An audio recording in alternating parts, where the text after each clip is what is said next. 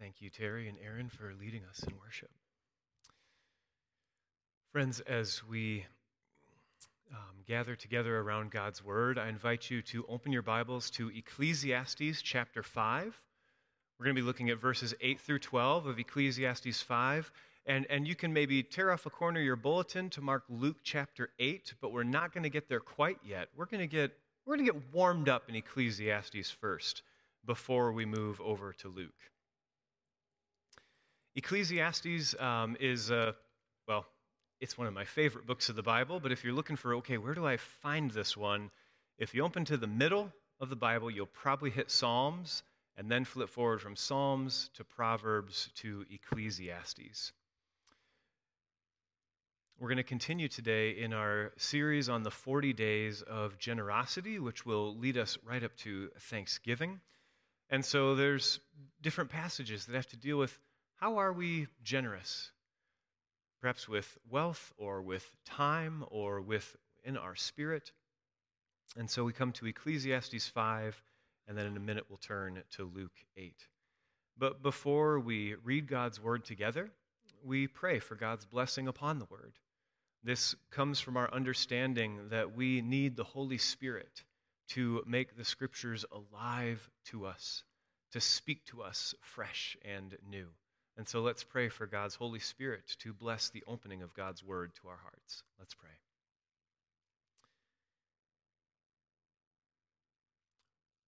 Father, may your word be our rule, your Holy Spirit our teacher, and the glory of your Son, Jesus Christ, and the furthering of his kingdom, our primary concern. Speak, for we, your servants, listen not just with ears or reading with eyes, but we listen with hearts that are ready to be spoken to by you, O God. In the name of the Father, Son, and Holy Spirit. Amen. After the reading of the word, I'll say, This is the word of the Lord. And if you are grateful, I invite you to respond, Thanks be to God. Ecclesiastes chapter 5, verses 8 through 12. If you see the poor oppressed in a district and justice and rights denied, do not be surprised at such things. For one official is eyed by a higher one, and over them both are others higher still. The increase from the land is taken by all. The king himself profits from the fields. Whoever loves money never has enough. Whoever loves wealth is never satisfied with their income this too is meaningless. As goods increase, so do those who consume them. And what benefit are they to the owners except to feast their eyes on them? The sleep of a laborer is sweet, whether they eat little or much. But as for the rich, their abundance permits them no sleep. This is the word of the Lord. Thanks be to God. So, just in reading that short section of Ecclesiastes 5, a fair question might be who would you rather be from that text? Would you rather be a rich person or a poor person? Now, most of us outside of reading scripture would say, well, you know, in general, we wouldn't mind being the rich person. Maybe Ecclesiastes uh, turns this both ways on us, though. Would you rather be the rich person or the poor person? At the beginning, at verse 8, when kind of this next line of thinking starts in Ecclesiastes 5, I, think we'd rather just not be the poor person. Uh, scripture says if you see the poor oppressed in a district, okay, I don't really want to be oppressed, and justice and rights denied, I don't really want justice and rights denied me. Don't be surprised at such things. Well, now I really don't want to be the poor person. Scripture says if, if their justice and rights and dignity are uh, being hindered or thwarted, don't be surprised. Doesn't mean don't be disappointed. Doesn't mean that we don't do work and ministry to build up and support. And as Cody just prayed in his prayer, to, to make their hunger our hunger. But it would seem that the poor might be kind of at the bottom, powerless, maybe not as um, maybe not as much ability to even get the rights and dignity because there's people up above them, one official higher above the other, and at the very top, the king himself. Sometimes in Israel's history, there is just and righteous kings, and other times, not so much. So if you're at the bottom, you might be kind of stuck. And that doesn't sound like a very good place to be. So, well, I don't want to be the poor person in this one um, because it seems like they're just kind of at the mercy of those who are more powerful above them. That even the fields that they work in, well, the king himself wants a cut of the profits from the fields. But then, if we go maybe to the end of what we read today, we think, you know what? Maybe I actually do want to be the poor person. I don't want to be the rich person who can't sleep because their running of an empire, their busy life, their, their overwhelmed amount of responsibilities permits them no sleep. But the laborer, the laborer in the fields, the poor person who might not have as much say in how their life goes or input on their human dignity and flourishing, well, at least the sleep of the laborer is sweet. At least when they get done with a good hard day, whether they are well fed or whether they wish they had a little bit more to eat, at least they get to sleep at night and maybe the one who's a little bit higher up the rung, who, you know, is always going to get their cut, maybe they don't sleep so well at night. Who would you rather be? The rich or the poor? Would you want to be the one, and this I think applies to rich and poor alike? Verse 10 Whoever loves money never has enough. Whoever loves wealth is never satisfied with their income, whether that be the king at the top or it could also be the laborer at the bottom. The only point of distinction that we're given is at least one of them can sleep at night and the other cannot. But I wonder if there's a better question framed within our 40 days series that we find. Rather than when we read Ecclesiastes, would we rather be the rich or the poor, knowing that there's some trade offs for both of them? Would we rather be the generous person? Whether rich or poor, to be the generous person. And of course, especially because we're in church together, we would say, oh, of course that's the right answer. Of course we're the generous person, whether rich or poor. That's the right answer, isn't it? And maybe some of our some of our reading can be done when we know Ecclesiastes was written by the teacher who was king over Israel and Jerusalem.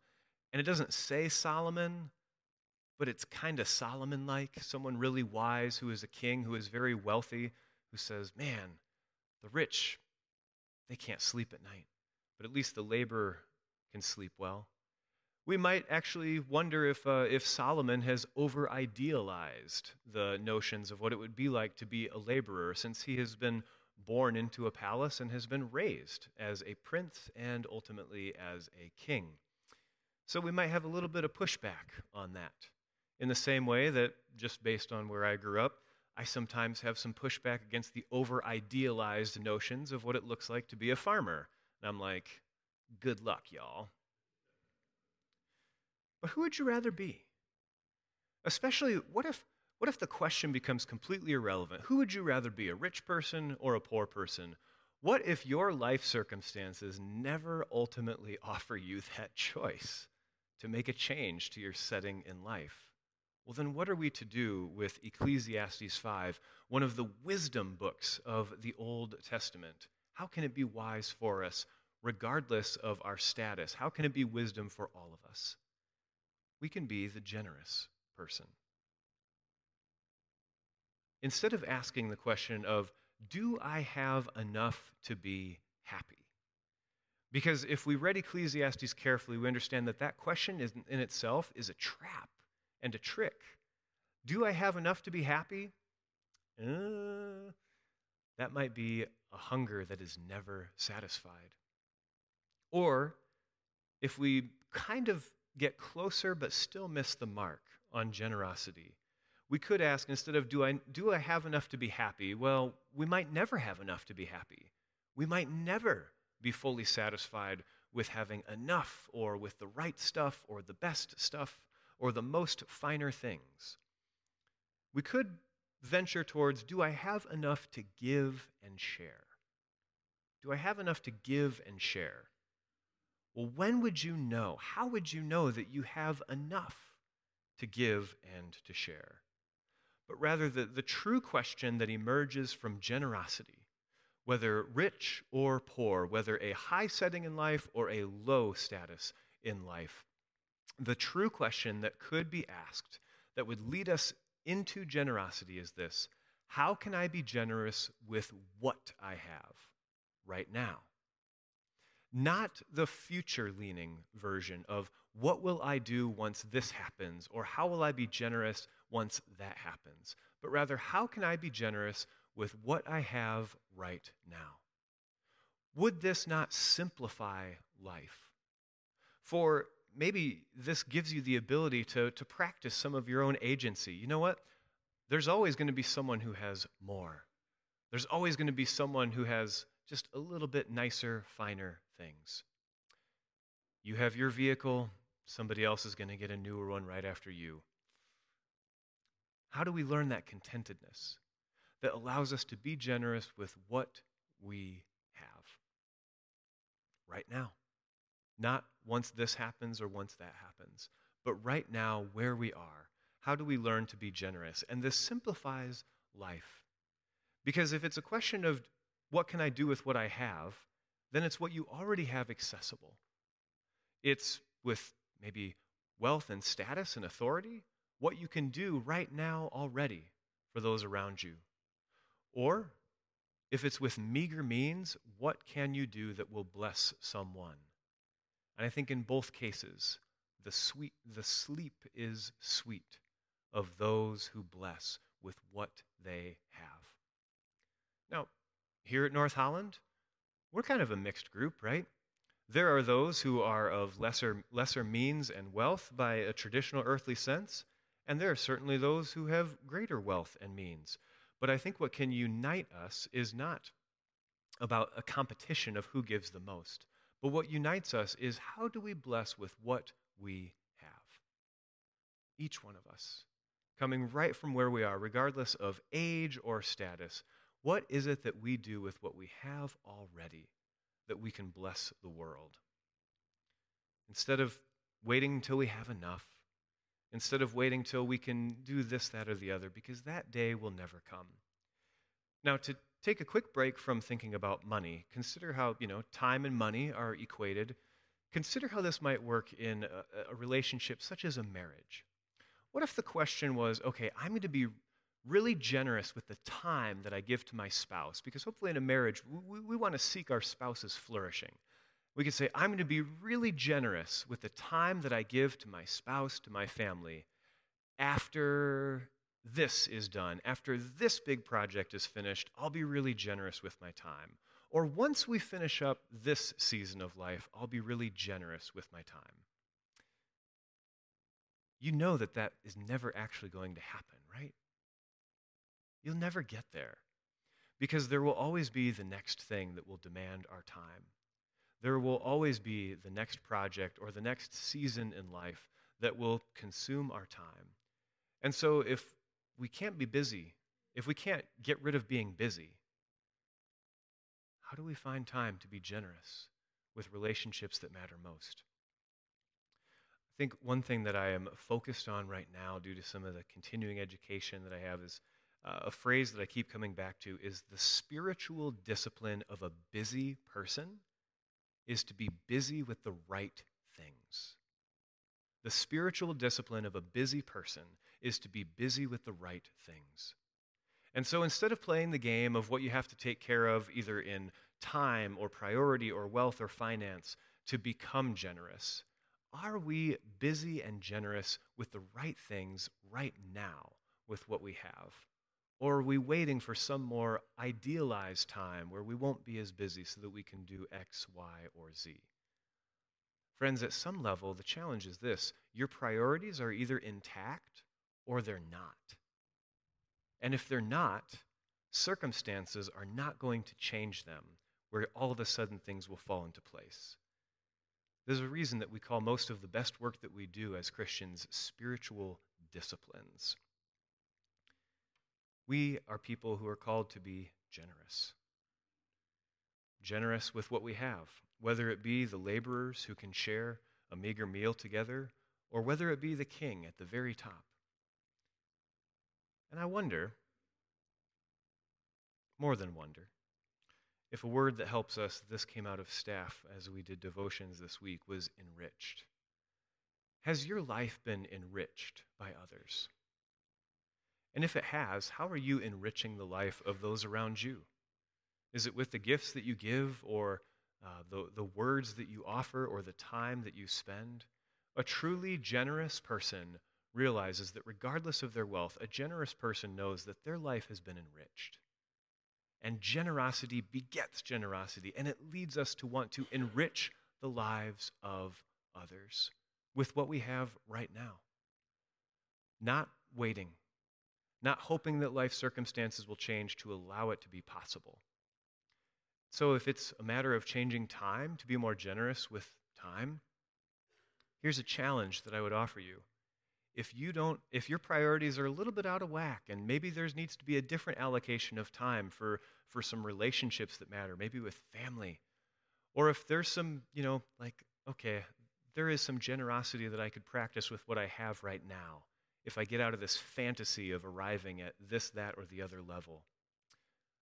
Friends if you don't do it this week it's never going to happen because you'll only enter back into the trap of waiting for life to be perfect so that you can do all the things that you intend to do.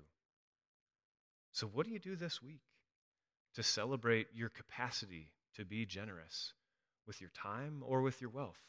Because if it doesn't happen this week, it's not going to happen. It'll just be put on the list of eventuallys after circumstances change.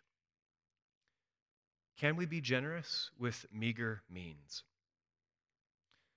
There's one story that always comes back to mind for me for this. It was a, a youth group work trip when I was a student, and we were in Denver. And there's a significant homeless population in Denver. And if you think to yourself, I don't think Denver is where I would want to be homeless because it's cold, I would agree with you. We had the same discussions in Alaska. And ultimately, instead of with uh, maybe some judgment or suspicion, I think for us to learn more about that, we'd have to go to Anchorage or to Denver and volunteer in a mission and work with homeless people and figure out just how did these people end up here. And that would give us a lot more charity in our hearts and a little bit less judgment in our minds. But we're in Denver, we're a high school group, and there's, you know, there's a lot of homeless people out in the in the city mall. And uh, we were kind of warned by the group guides, like, hey, you know, especially youth, don't don't get cornered by people. You know, don't get off by yourselves. Um, and you kind of watch for people who maybe, you know, let's let's try to just corner a couple of teenage girls and ask them for money or something. Well, there was a, a homeless man who was wandering, and he went up to, I kid you not, the biggest guy in the whole mall. I mean, this guy walks up, not, not trying to corner off someone who is vulnerable, not trying to intimidate someone. This guy walks up to the biggest guy he could find.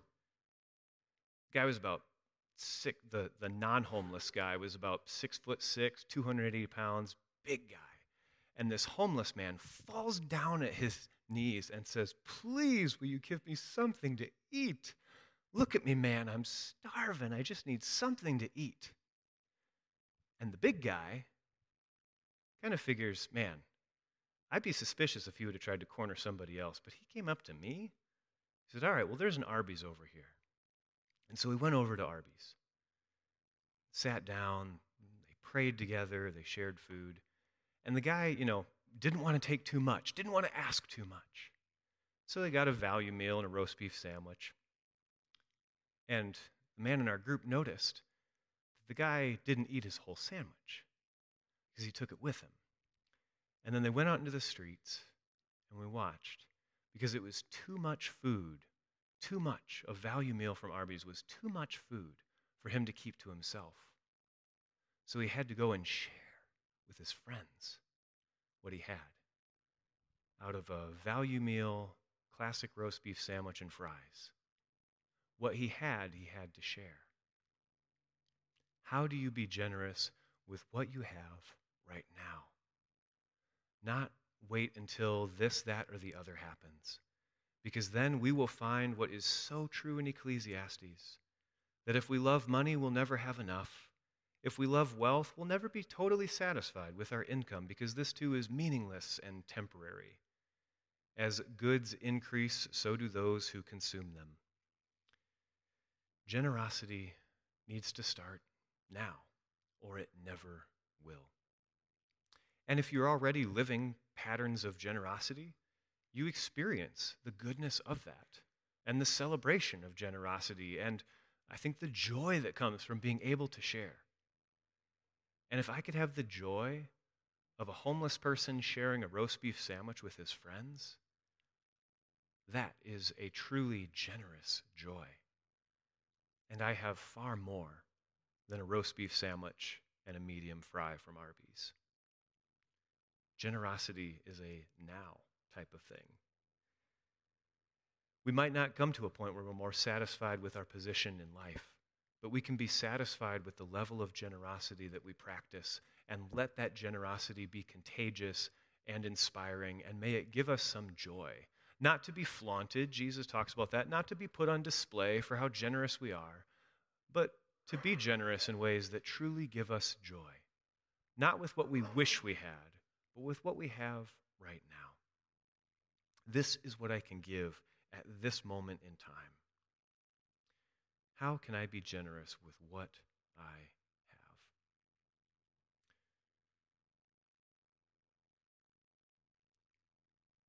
And sometimes we might resist that. We might just trick ourselves into living a lifelong lie of waiting until, until, until, until to do what we think we ought to do. Or maybe we'll just resist it entirely and live by a different set of principles. And we can do that, and we'll find out just how right Ecclesiastes is. But at this time, I want you to turn to Luke chapter 8, verses 1 through 3. Friends, this is one of the greatest moments that is under narrated in the New Testament. Luke 8, 1 through 3 is just this little sidebar of a few people in, in what I would call the Jesus, the Jesus mission who are going around from village to village. But there's something at play here that Luke doesn't draw that much attention to, but he does mention it because he doesn't want us to miss it. And I don't think he wants to get in trouble for it, but he also, for the benefit of all of us 2,000 years later, does include this detail. Luke 8, 1 through 3. After this, Jesus traveled about from one town and village to another, proclaiming the good news of the kingdom of God. And the twelve were with him, and also some women who had been cured of evil spirits and diseases. Mary, called Magdalene, from whom seven demons had come out. Joanna, the wife of Chuza, the manager of Herod's household. Susanna, and many others. These women were helping to support them out of their own means. This is the word of the Lord. Thanks be to God.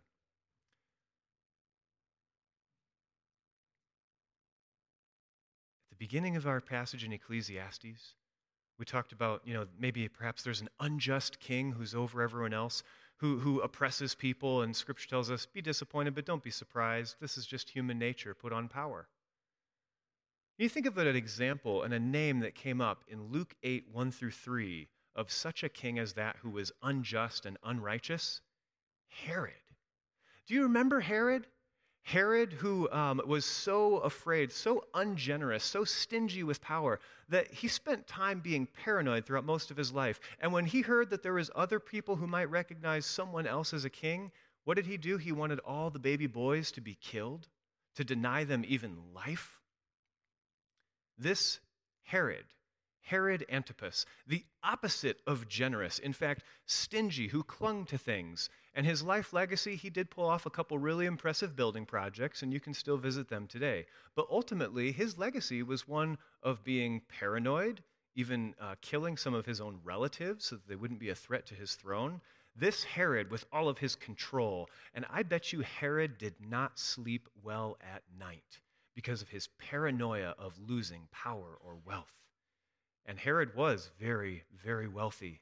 He made all the right deals to get in right with Rome. Herod was powerful and wealthy. And here we have it Herod, who thought he had everything controlled down to the letter. Herod, who didn't even want Jesus to live.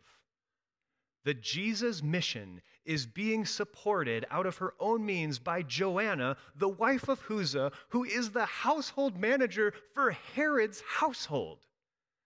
That blows my mind. Herod wanted Jesus to be killed, but he doesn't even know that money from his household is supporting the Jesus mission. The Jesus mission that's going around not talking about the kingdom of Herod, but talking about the kingdom of heaven. Joanna, her wealth comes from Herod's household. Chuza is the household manager. He's in charge of the daily affairs in the palace of Herod.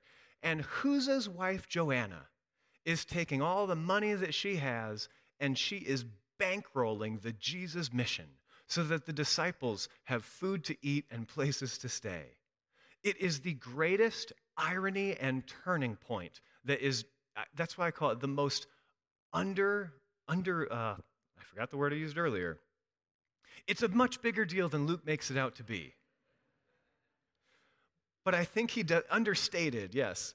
Um, but I don't think he wants to draw too much attention to it at the time that he wrote it.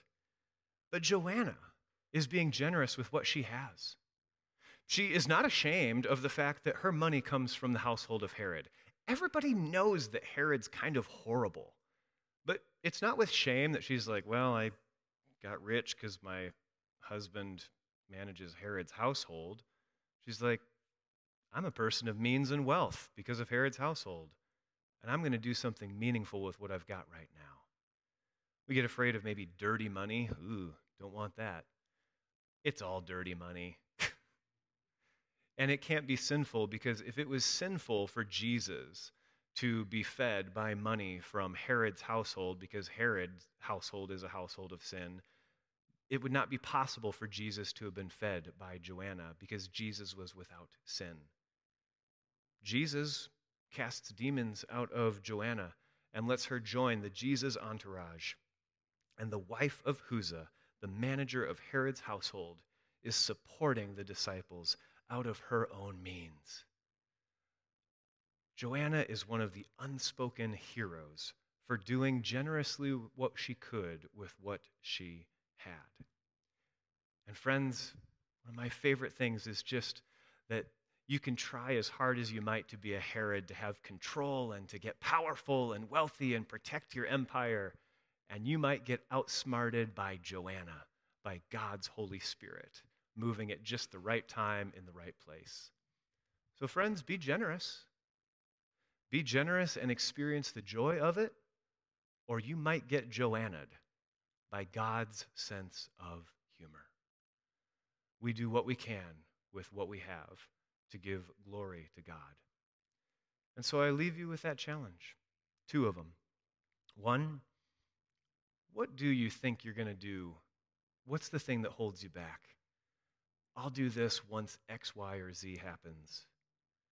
And two, thinking about Joanna and Chuza and Herod. Friends, are you experiencing the joy of generosity? Because if you're not, God will outsmart you and make you generous anyway, and you will lose out on the joy of generous sharing.